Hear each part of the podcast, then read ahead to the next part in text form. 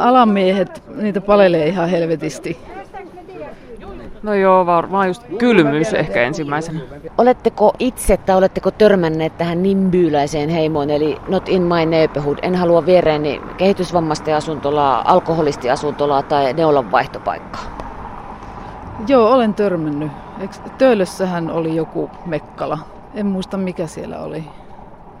Joo, mä oon kanssa kuullut, tota, että Espoossa on ollut sellaisia tyyppejä, mutta ei ole mun naapurustossa. Mistä se johtuu? Onko se pelko? Sitä kun ei tiedä tai tunne? Joo, sitten erilaisuus aina pelottaa. Että... Pelko erilaisuuden pelko, pelko, ja sitten oman, pelko oman asunnon arvon menetyksestä. Asunnoton ihminen on mun mielestä semmoinen, jolla ei ole mitään semmoista paikkaa, missä elää ja ei ole niin omaa makuuhuonetta että, ja muitakaan huoneita, että sille on niin kuin taloa. Miltä se tuntuu ja kuulostaa? No, surulliselta ja kuljalta. Mitä sille asialle voisi tai pitäisi tehdä sun mielestä? Pitäisi varmaan vaan päättää, että nyt pitää jotenkin tehdä asiat paremmin. Taustapeili, Olga Ketonen. Yle, Radio Suomi.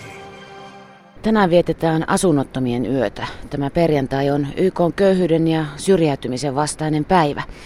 Minä odotan tässä hyytävässä lokakuisessa perjantai-aamussa Jouko Komulaista.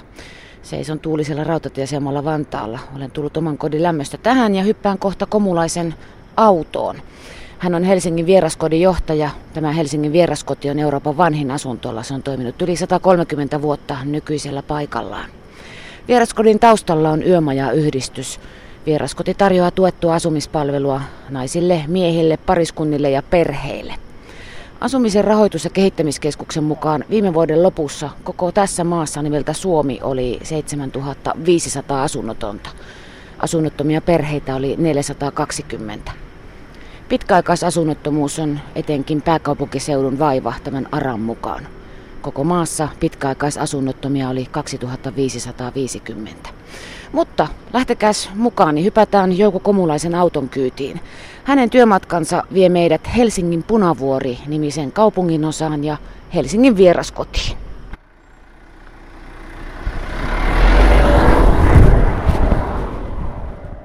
Joo, eli nyt olemme auton lämmössä. Huristamme kohti Helsinkiä tästä Tikkurilan jostakin liittymästä. Jouko Komulainen, sanotaan nyt huomenta. Hyvää huomenta. Sä oot ajanut jo kymmeniä kilometriä kotoos tätä työmatkaa. Miten se on tähän asti matka mennyt? Kiitos kysymystä ihan hyvin. 35 kilometriä on jo takana. Minkälainen työmatka autoilija sinä olet omasta mielestäsi? Se on tietyllä tavalla oma aikaa se ö, aamutunti.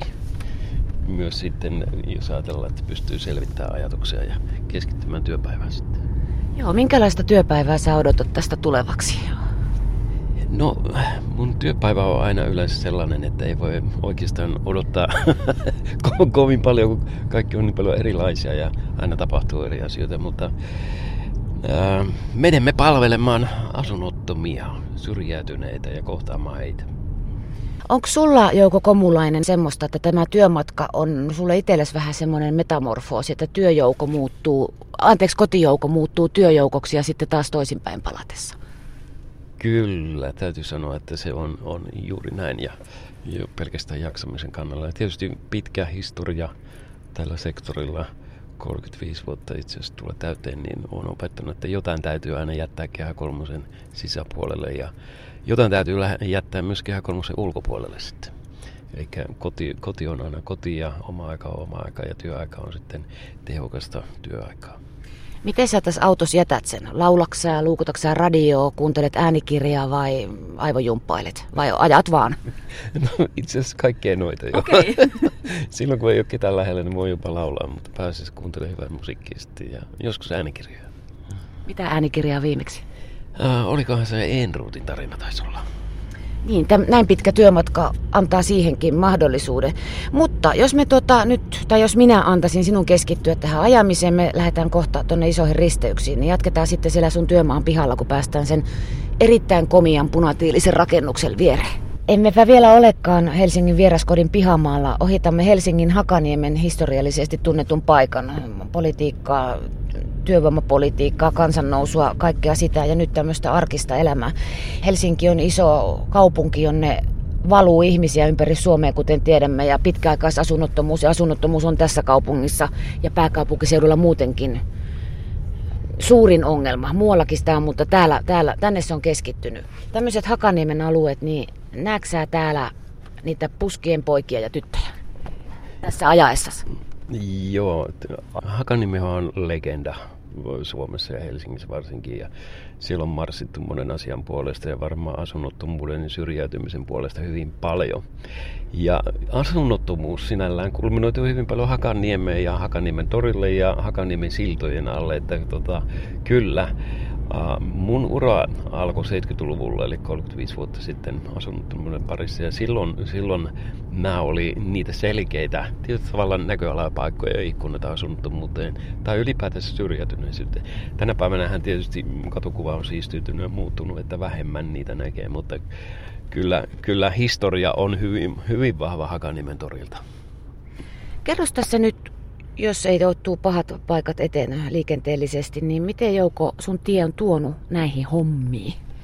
Kyllä kai se oli lähtökohta, että kokeillaan nuori kaveri, joka muutti uudesta kaupungista, pienestä kaupungista suurkaupunkiin ja sitä kautta sitten ihmisten pari oli aikoinen sairaalassa vähän aikaa töissä ja sitä kautta huomasin, että kyllähän mä haluan tehdä töitä, joka merkitsee mulle hyvin paljon ja se työhän on ihmisten parissa ja ja siinä vaiheessa ajaduin, mä oon aina ollut semmoinen perfektionisti varmaan, että halunnut niin kuin jeesata ja auttaa niitä, jotka eivät, joilla itsellä ei ole ollut mahdollisuutta tai ovat epäonnistuneita tai eivät jaksa tai ei ole näkökulmaa näkökykyä sitten huomiseen päivään, niin, niin, niin kulke kappaleen matkaa heidän rinnallaan. Niin varmaan se siitä lähti.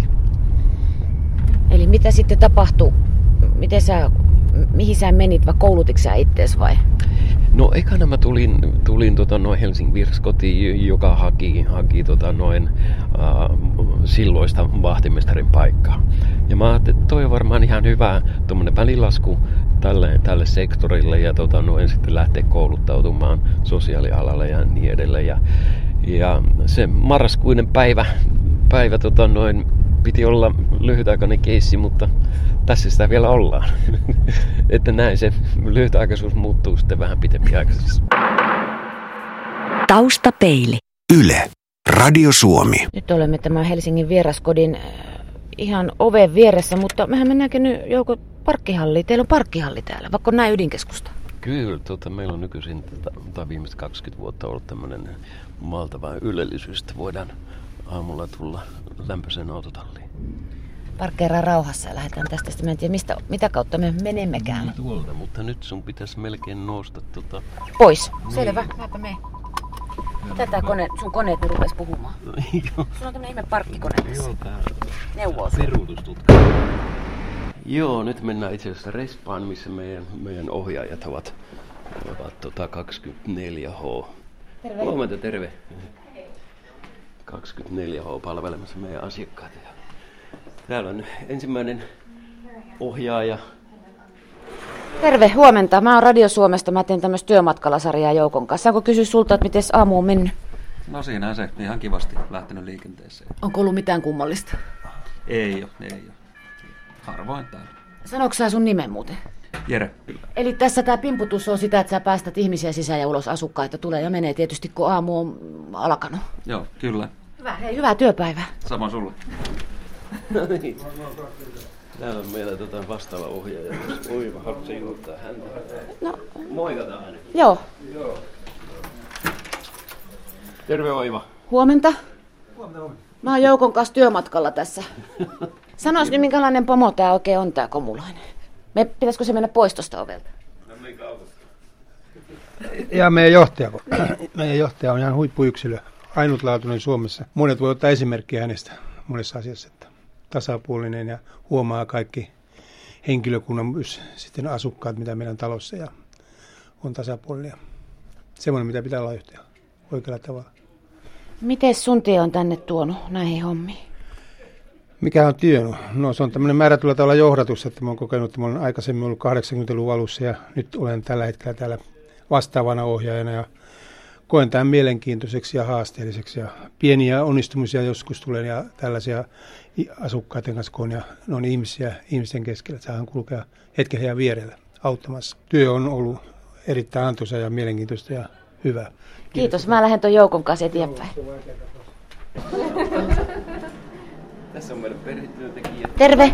Joukon työmatkaa. No niin. Onko tämä nyt ihan normaalia, että kaikkien kanssa vaihtaa sanaa? Kyllä.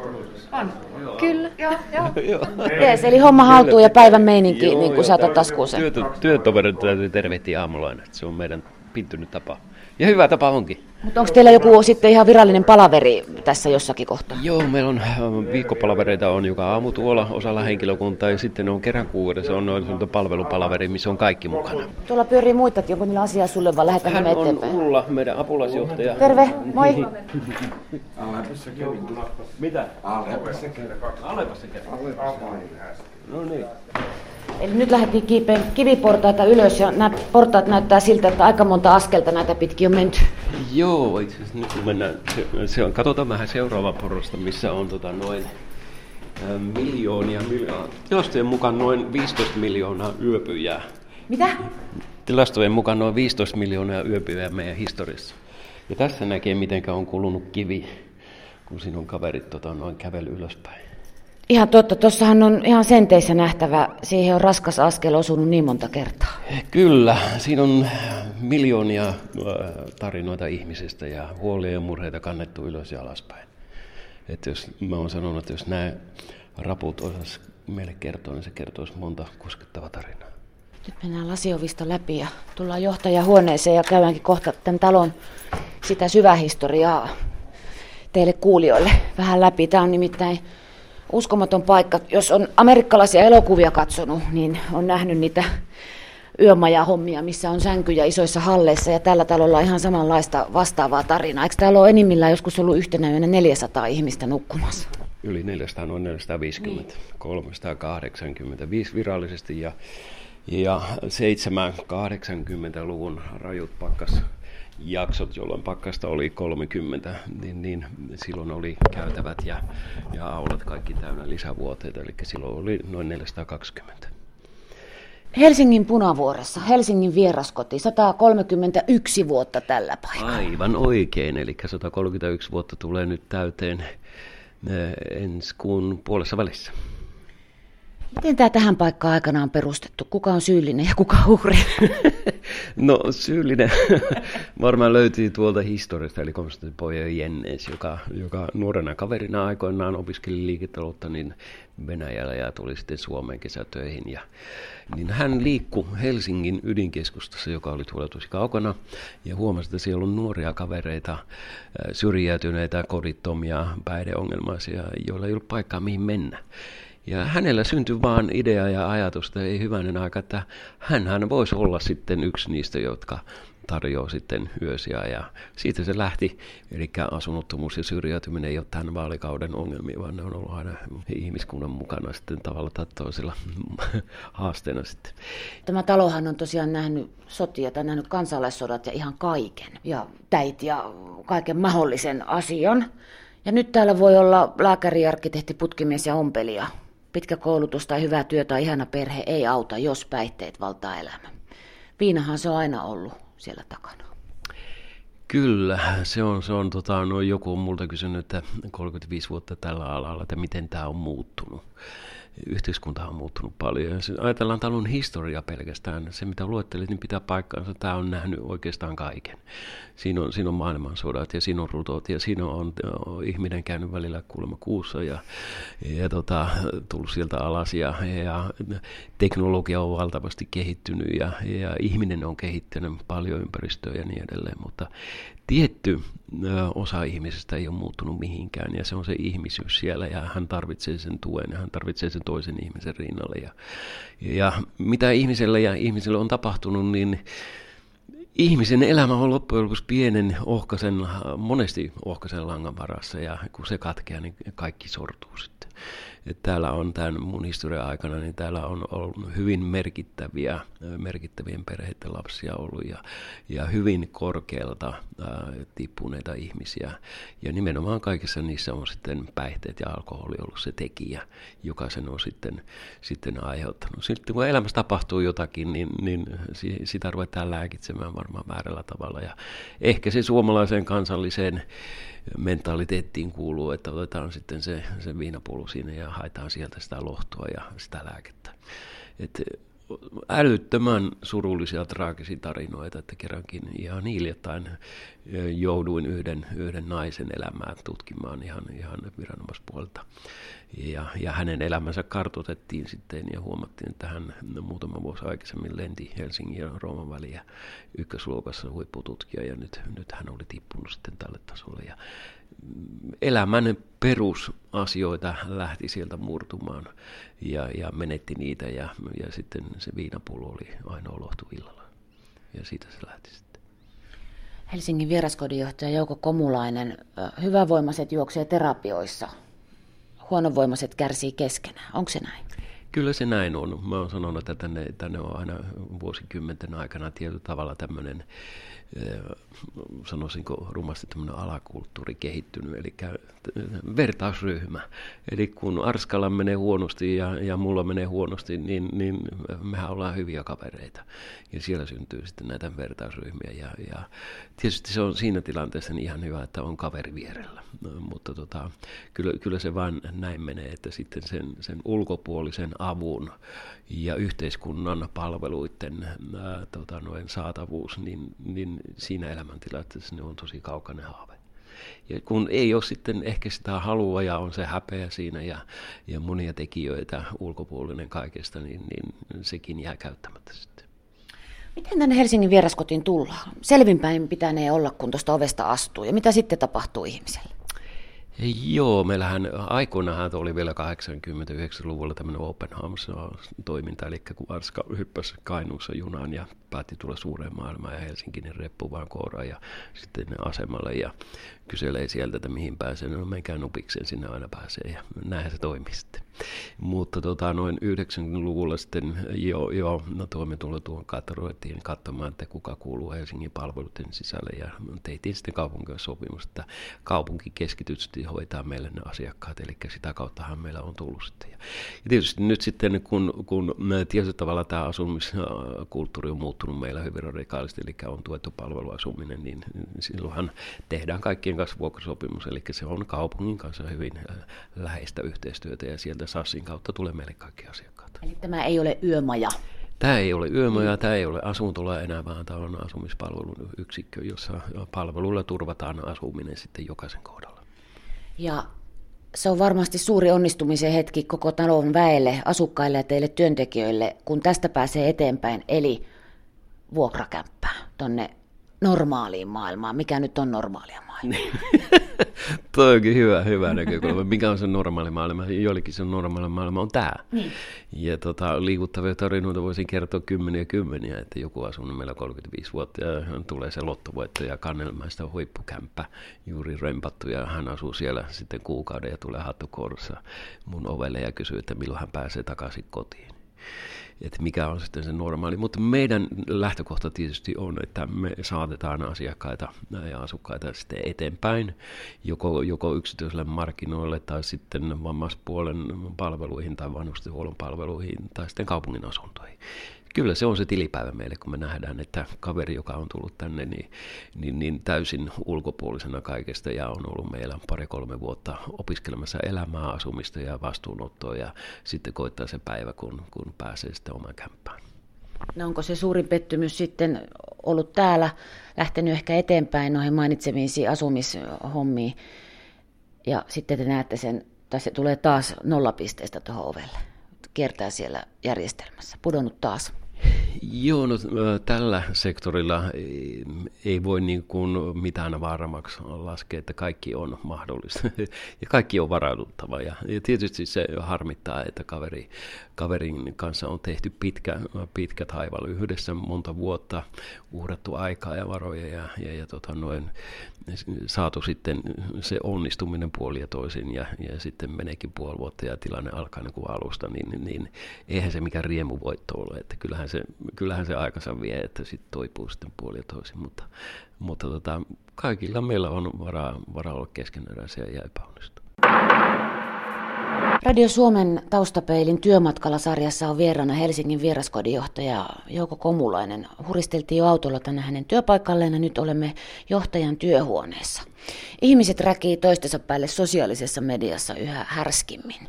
Me oikeassa olijat ja ne väärässä olevat. Miten tämä vaikuttaa teidän asiakkaisiin?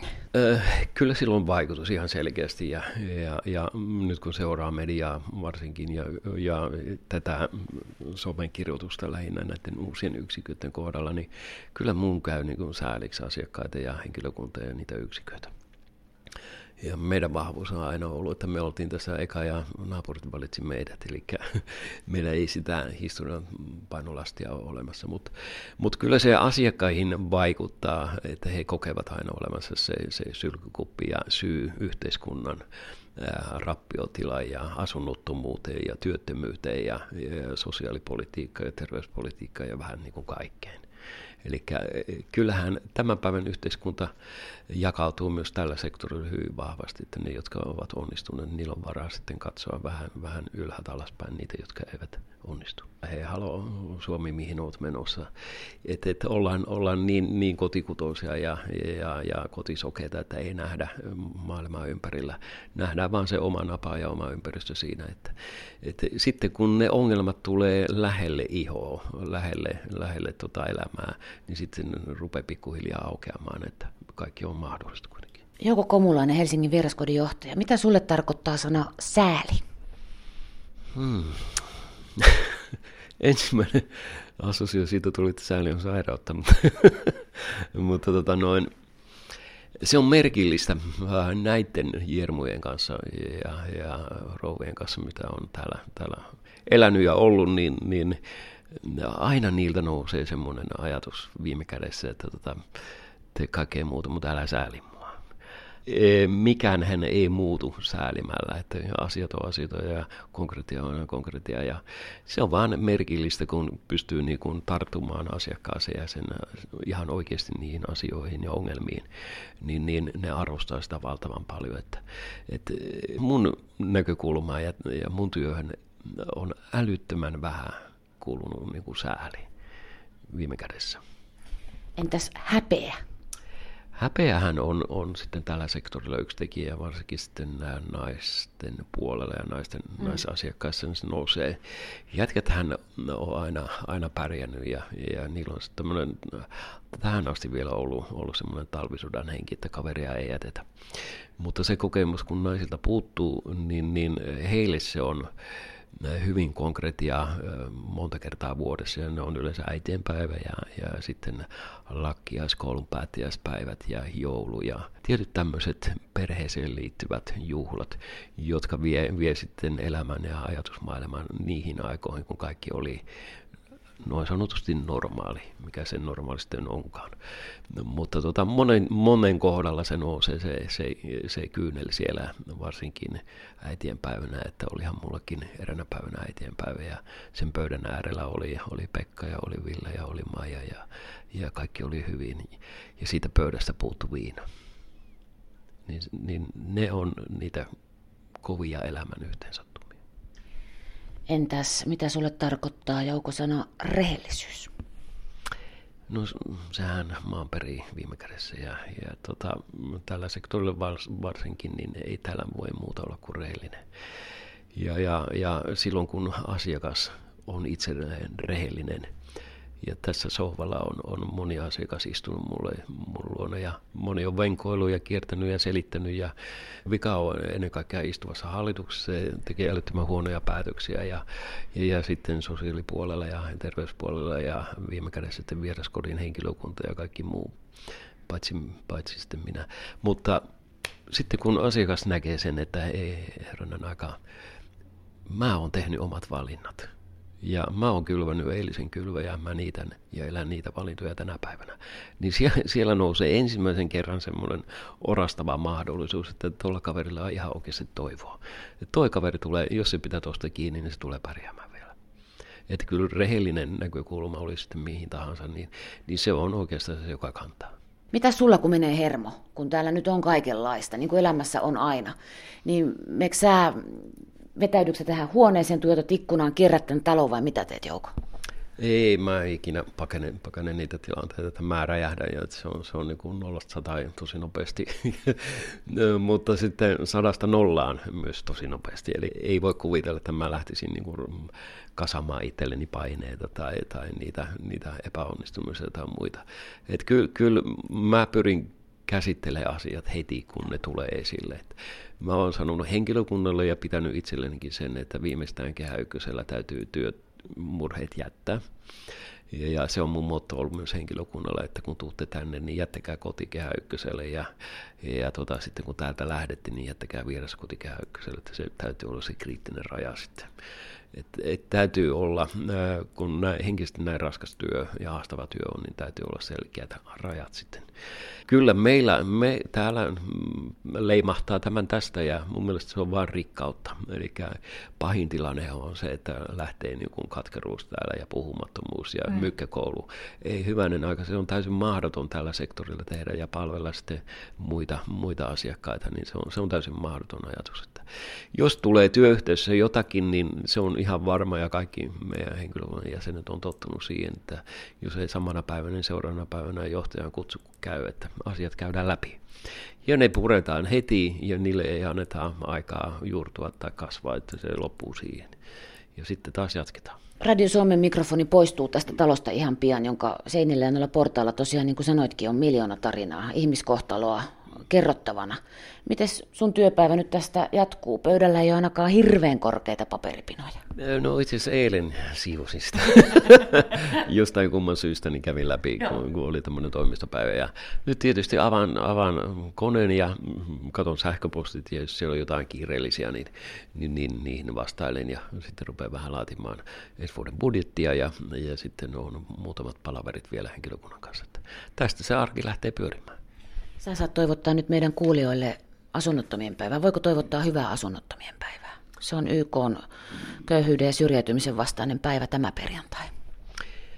Niin, kyllä aina täytyy toimittaa hyvää päivää, oli se sitten minkälainen tahansa meille kaikille. Ja, ja tota, asuntomus Suomessa ja Helsingissä on 4000 asunnotonta ja, ja siihen lukeutuu 1400 pitkäaikaisasunnotonta. Ja mikä huolestunut, että siinä on alle 25-vuotiaita niin yli, yli tuhat. Eli haastehan on tietysti massiivinen, mutta, mutta onneksi Suomessa tehdään koko ajan tämän asian eteen jotakin ja tehdään paljonkin yhteiskunnan puolelta, mutta tota, kun toinen ovi käy, niin toinen ovi käy myös samalla. Kun, että kyllähän haasteet on, on suuret, mutta tehdään paljon tehty ja tehdään tietysti ja, ja, ja ihmisen omista valinnoista se on aina kiinni, mutta tietysti vieraskoti toivottaa kaikille hyvää asunnottomuuden päivää, oli se sitten asunto minkä näköinen tahansa. Pyrkikää tekemään sitä asunnosta koti, jossa voi elää ja rakentaa elämää ja tulevaisuutta. Taustapeili. Yle. Radio Suomi.